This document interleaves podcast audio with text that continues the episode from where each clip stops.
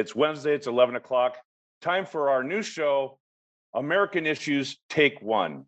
I'm Tim Apicella, your host, and today's title is Trump's Influence in the 2022 and 2024 election. Uh, I'd like to go right to our guests. I'd like to introduce Jay Fidel and Chuck Crumpton, Hawaii mediator and arbitrator. Uh, good morning to you both. Good morning, Tim. You Morning, should Tim. mention that Chuck Chuck hosts not one but two other shows here on Think Tech. So he's a visiting host with real credentials. Close to being a think tech Hawaii junkie, like us all. All right. Well, hey, thanks for coming on uh, this morning. And uh, let's talk about Donald Trump. I mean, you know, after the election, you know, 2022, there was predictions on this very show, although it had a different title, that uh, Trump influence would diminish, that he would be forgotten, kind of like when Richard Nixon went away. But uh, that doesn't seem to be the case.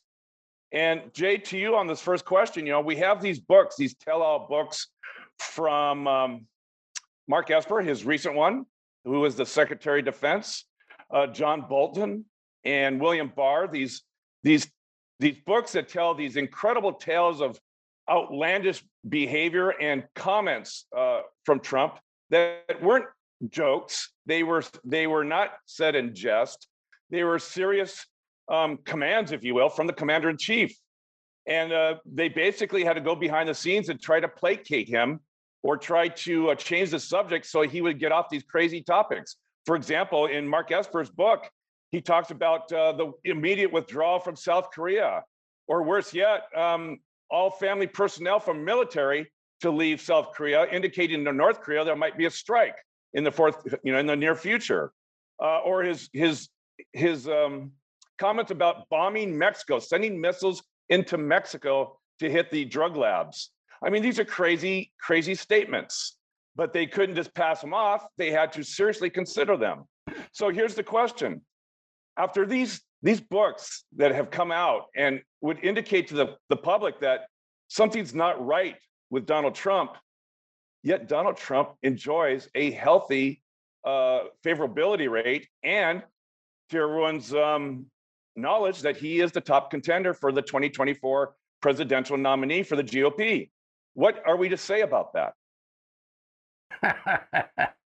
Only some people read those books, actually, Tim. Well, they're not just in the books; they actually hit the both the news on on Fox, Fox Entertainment, and MSNBC and CNN.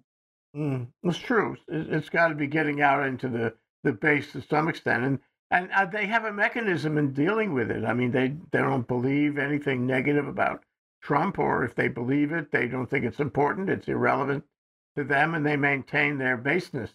I use that term with multiple meanings. Um, but you know, bottom line is, it, it occurs to me just watching what's going on here, is that there's really two Trumps. One is the public face, which is you know flawed and ridiculous. But then there's the, the Trump that works behind the scenes. The Trump the Trump that spends, you know, 24 by 7 working on enhancing his his base, his relationship with people.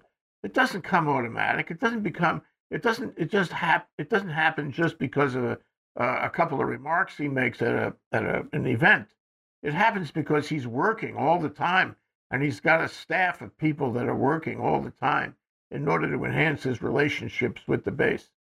Um, and that's one reason why, you know, not only is he not diminishing, but he's growing. And um, I, I think it's important to mention that the likelihood is that Elon Musk will buy Twitter.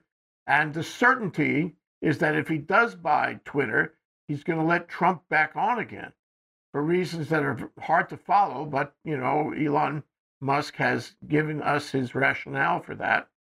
And uh, if Trump gets back on Twitter, and he said that he doesn't want to do it, he's got some other alternative, you know, uh, Twitter type organization. Uh, but I don't think he's going to ride ride that one home. He's going to get back on Twitter, and if he does, and he will be using that more than he did before.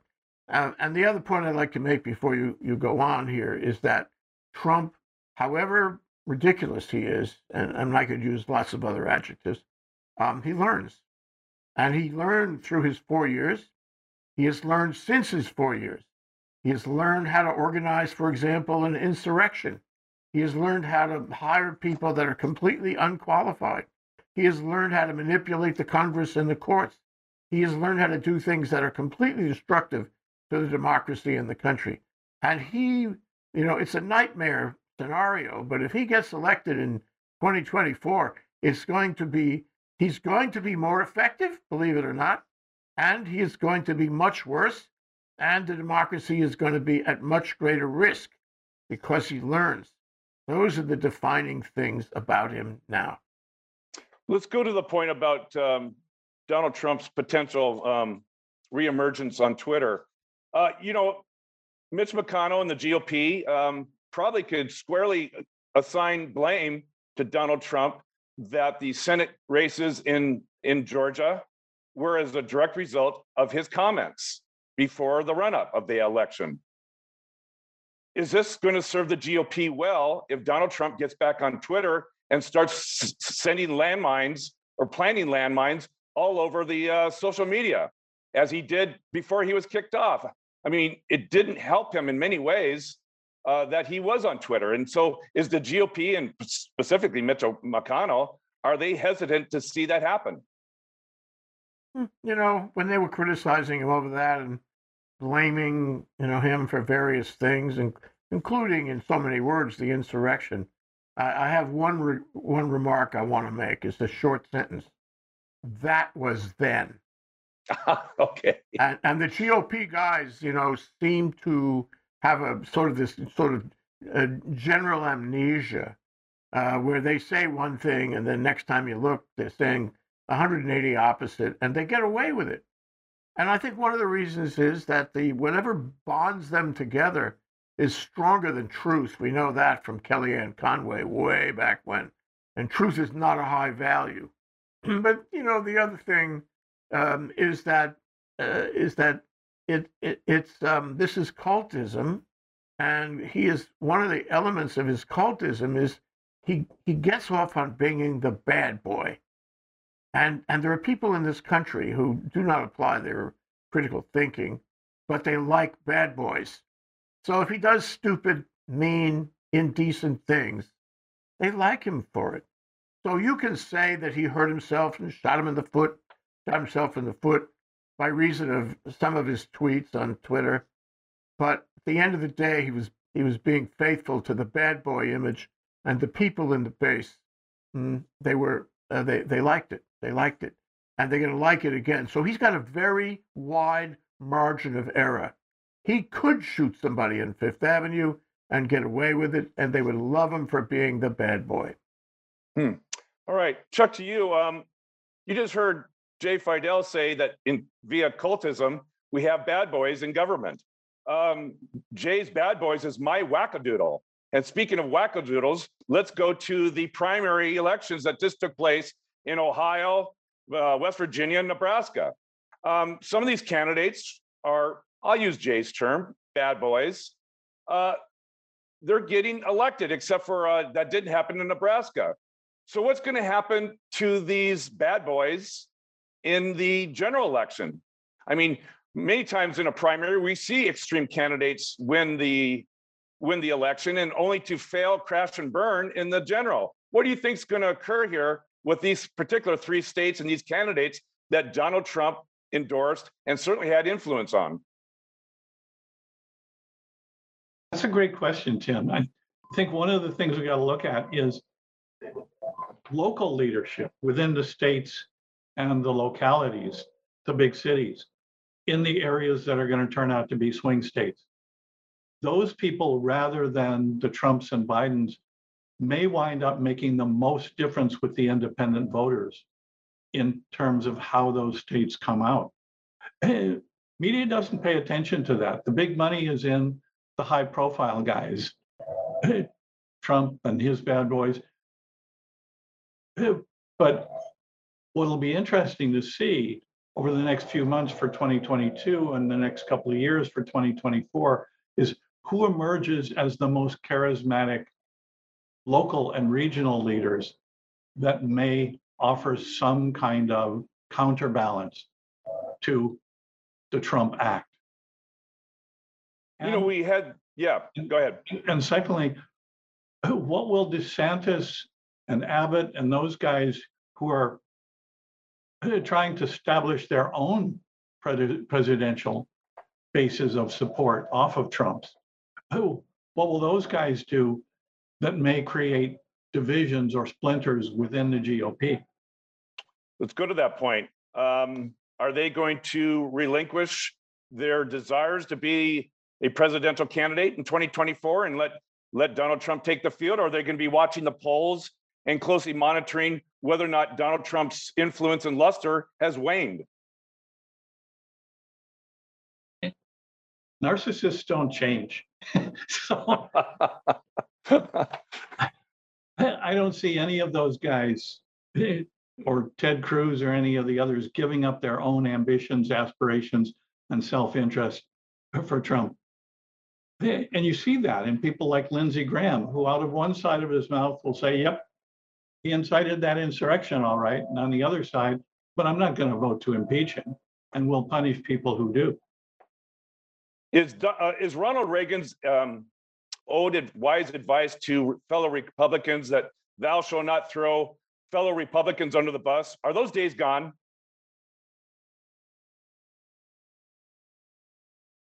That's to you. Chuck. Oh, No, that's you, Absolutely. Chuck. well, I, I, uh, you want me to give my, I'll give, uh, but I want to hear Chuck too. Yeah, Uh, that's my that's my for you, Chuck. reaction to that question is, um, those days are gone. Uh, all of the mm, the value, if you will, in the GOP, and it are you know defend you know uh, arguably it was of some value at some point in American history in the last you know few decades. Um, all that value is gone, and it's completely irresponsible, um, and it doesn't deserve to be a political party, and its leaders don't don't deserve to be leaders of the country. Um, they would rather destroy the country than provide any value. Okay, Chuck, your response to that question? It's a great question, Tim. Eh, And it kind of breaks into a couple of archetypes. Most of them, eh, like Cruz, Gaetz, DeSantis, the others, eh, they're so self-interested.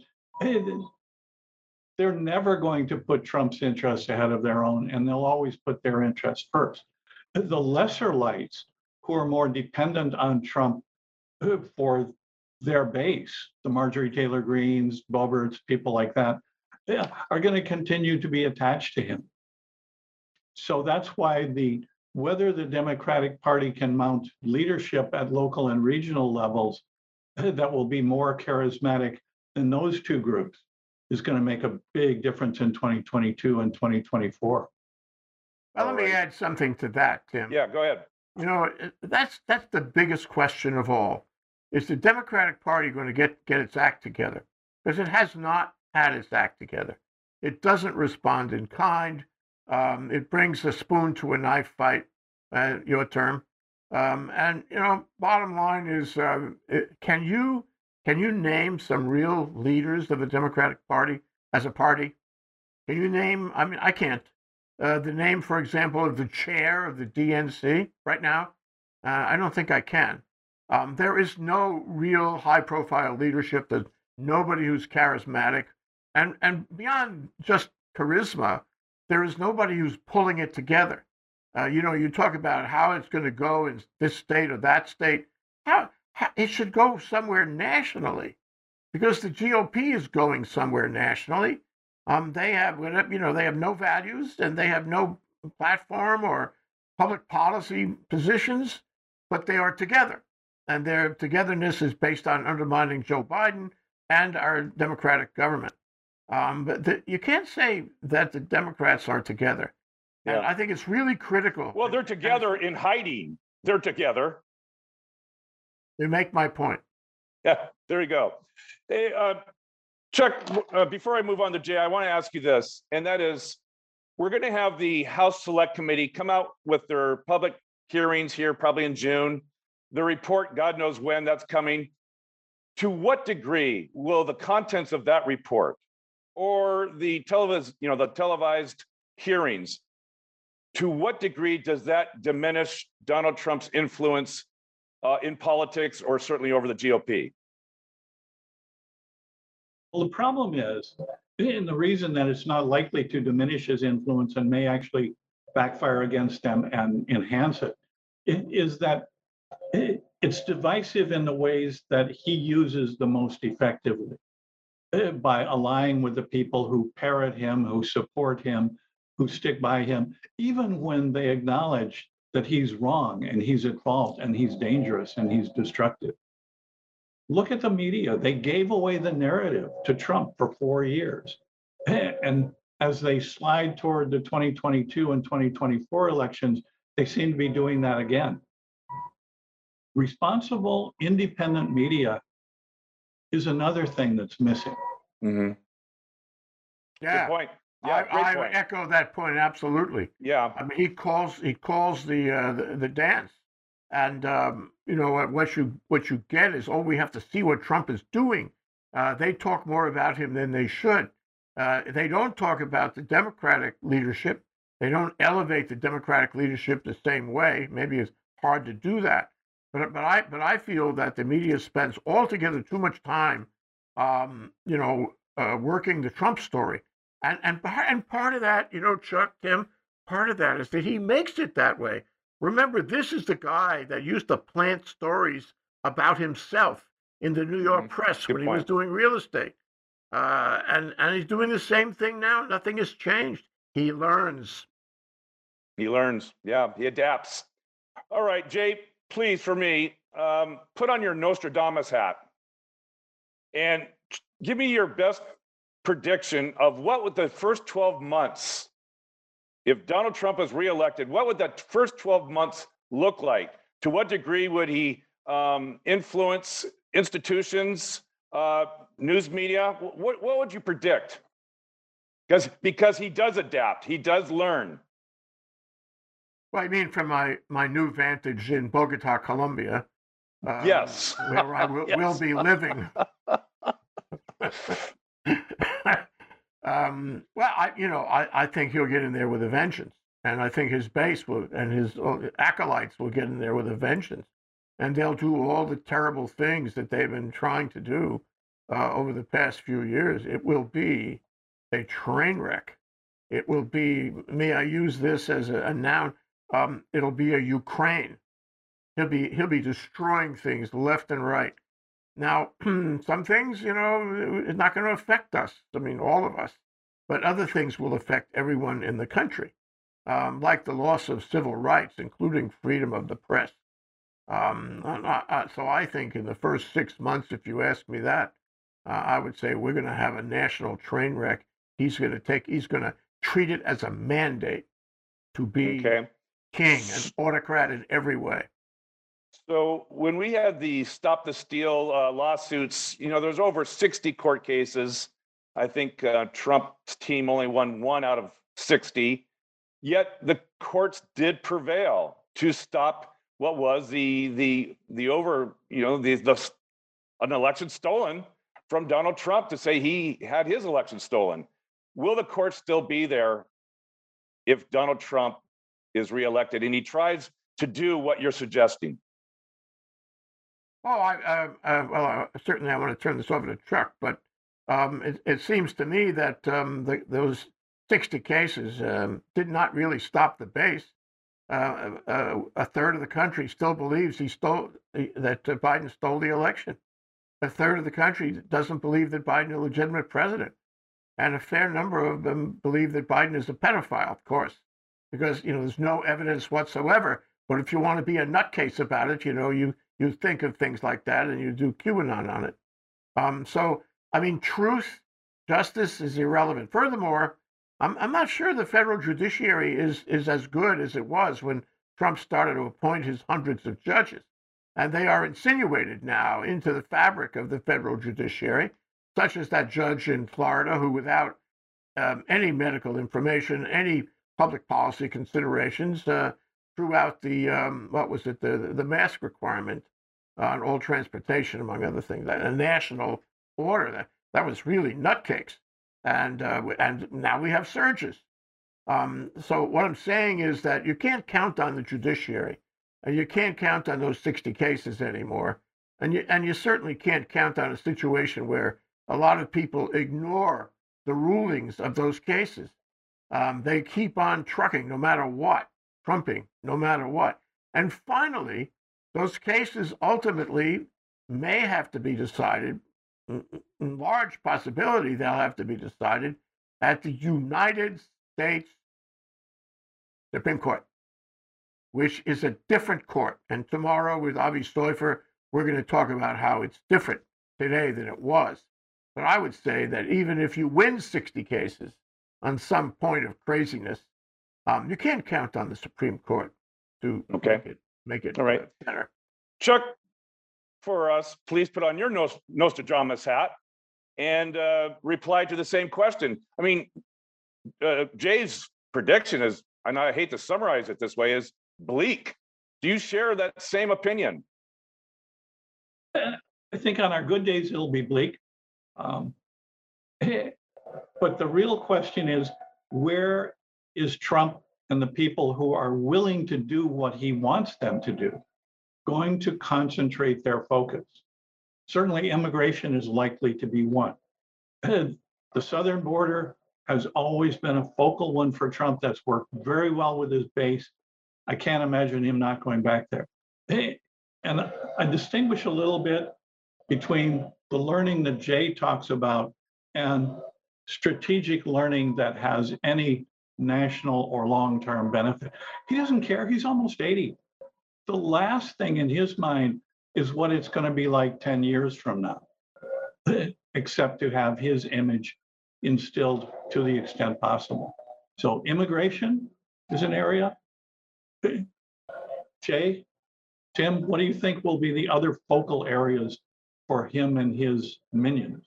Elevating his family. Don't forget, at the end of 10 years, he may be older, but his family's not old. He'll try to get him in office. Gonna Yeah, the legacy dynasty. factor. That's the that's important for uh, a narcissist is the legacy. Yeah. Okay. Well, I, mean, eh, I, I think I think it's going to be uh, actually beyond our comprehension because we're all law-abiding, rule of law people, and I don't think we can actually imagine the kinds of things that he would do. it goes way beyond the kinds of things he tried to do. I mean, I mean, for example, I I I, I see great risk for the average citizen in terms of civil rights, uh, search and seizure, First Amendment, all those um, uh, all those degradations that took place in the 30s in Germany. Um, that's where he's going. And if there's no if there's no guardrails, nobody to stop him in the federal courts or um, you know in the agencies around him. You know, the Mark Esper book is particularly scary because Mark Mhm. Esper, although he, he came out a little late, uh, I understand that, but he came out a little late. Um, fact is that uh, he stopped Trump from doing some bad stuff. And next time, Trump isn't going to have a Mark Esper on his on his staff. yeah. Next time, he's going to have a complete acolyte over there. And and if the guy isn't an acolyte, he'll be fired instantly, and he'll bring in some moron person uh, who is neither qualified nor has a backbone. And and the result is Trump will do whatever Trump wants. It'll be a, a beacon to the world that autocracy works. Um, and, and and that's what'll happen. I- I- To go to your earlier question, almost immediately, you'll see it as a mandate. and I agree with Chuck. You know, immigration is one thing, but you can name three or four other things. Yeah. You know, there'll be there'll never be gun control. Um, voting voting rights will be further diminished. Uh, the right of the people, the social safety net, um, you know, all those social programs are out the window. Uh, and and and he doesn't care, as you said, he, doesn't care if people like him. He's in power. He won't. He will not have to cotton to the base anymore. Yeah. Be I- president to- again, do whatever he wants. I, I think that we're we're missing the big one then, and as all dictators know that if they're going to be successful of the um, the rise to power of an autocracy, they've got to attack the media. They've got to stop journalism in its tracks as best as possible. So you can expect to see some kind of intervention. Uh, his influence on the FCC and and and further erosion of journalism and the reporting of of, of Trump administration um, behavior. Um, okay, so Chuck, what strategies might the Democrats, I mean, once they get out of hiding, if that ever happens, what kind of effective strategies could they employ uh, to to blunt the wave of popularity for Donald Trump? What what what strategies, um, avenues can they say? Hey, this we got to stop this. The last successful strategy for the Democratic Party has to look back toward Obama time. And that was one of the best grassroots coalition campaigns that we have seen in our history. If they don't do that, they're going to be looking at really bleak results. Whether they can do it, how they can do it, they're going to need really, really good local regional leaders with charisma, courage, and conscience. Those three elements. All right, good answer. Uh, does a candidate who sees Donald Trump as the heir apparent, does a GOP candidate or even a Democrat or independent candidate for president uh, in 2024, do they try to um, use the tactic of the 14th Amendment, paragraph three, basically saying if you were involved with any kind of sedition activity that you are not qualified for office, does does someone try to pull that to start to try to stop Donald Trump? Absolutely. No, that's this is for Chuck first. Uh, Oh. Chuck, Sorry, let's see if he agrees with me. It, it may be worth a shot if they can bring it, for example, in DC, where they have a very courageous federal district court judge who has stood up to Trump consistently and to Trump's DOJ during that period. So where they do it, how they do it, who does it will be critical. and at what point do they have to um, enter into the fray of that? When when would they have to uh, suggest a suit? Chuck, Well, they've already seen the unsuccessful result with Marjorie Taylor Greene. They have to learn from that. Timing and strategy are going to be critical for them. They will need to build a grassroots base of support for that, as well as the legal support. They can't just win it by winning one or two cases at the lower federal court levels. all righty. Uh, Jay, go ahead. Have at it. The same question. Well, you know, timing, it's all about timing, I think. And if you go too early, you got a, a problem with standing. Uh, if you're if you're already uh, um, an opponent in an election with Trump, you definitely have standing, and so uh, that's kind of a little late to get this, you know, this show on the road. But uh, I don't think you'd have the standing problem then. Uh, mostly, it's about timing. If you come in late, hmm, then it's going to go wending its way through the uh, the federal courts and uh, get to the Supreme Court, which I wouldn't count on. Um, and then they're not going to change very much between now and then. And so I would have no no confidence. I'm sorry uh, with this Supreme Court um, enforcing. So would now be the time? Well, if you can- if you can find a way to get into court, yes. Mhm. Um, you know, because I tell you the truth, and, and you can quote me on this. Both of you guys can quote me on this. Uh, the Fourteenth Amendment, Section Three, is written in English. It says in English, you can't run if you've been involved in an uh, a- a- insurrection. It says that. And there is no question whatsoever in the English language that this applies to Trump and his friends. Yeah. And, and uh, on the other hand, some federal judges don't read English very well these days, mostly the, the Trump appointees. So I, I think, you know, as, as Chuck says, it's, it's worth a shot to try it out. But, you know, it's got to be in the right district or circuit, and it's got to be um, with the right, the right plaintiff. Well, maybe a candidate with standing takes the House Select Committee report and plops it on a desk of a court and say, "There's my brief. It's all right there." We'll see. That's all a witch hunt. You know that. Yeah, exactly. Okay, you know we're out of time, so I want to go and ask uh, Chuck for your last thoughts about this topic or any other topic you might have in mind. I think in a nutshell, it has to come from the people. It has to come from charisma, courage, and conscience at their leadership level more than at the national level and reinforce. Grassroots, okay. Uh, I know this last comment, but here's my last question. Do you see anyone in the Democratic Party that has the the charisma, the luster? Um, I was thinking of Governor Newsom, but uh, do you see anyone out there?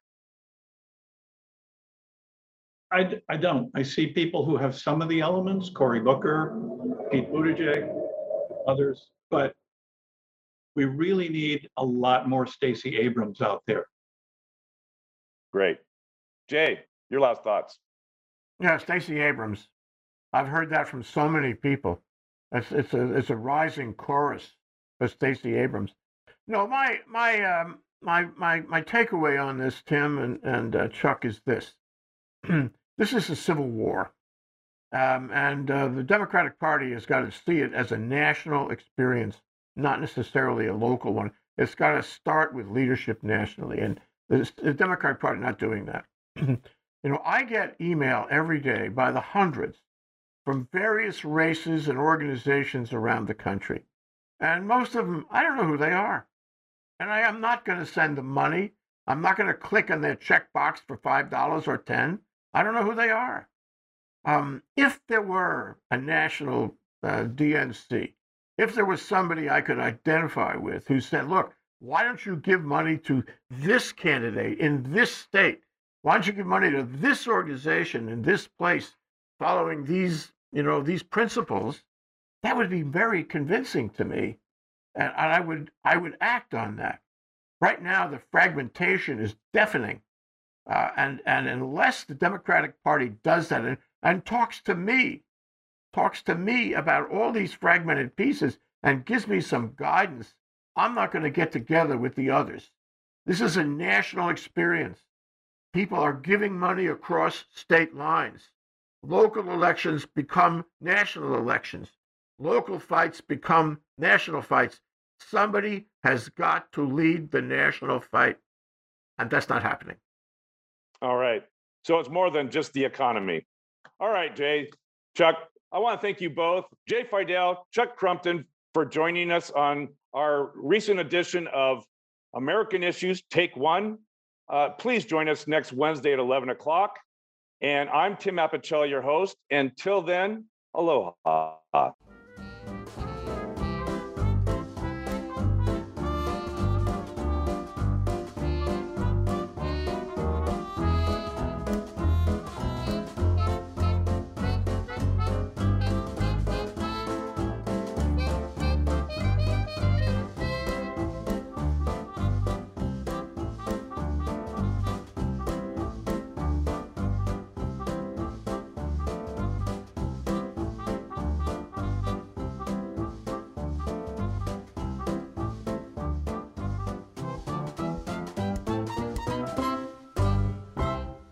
Thank you so much for watching Think Tech Hawaii.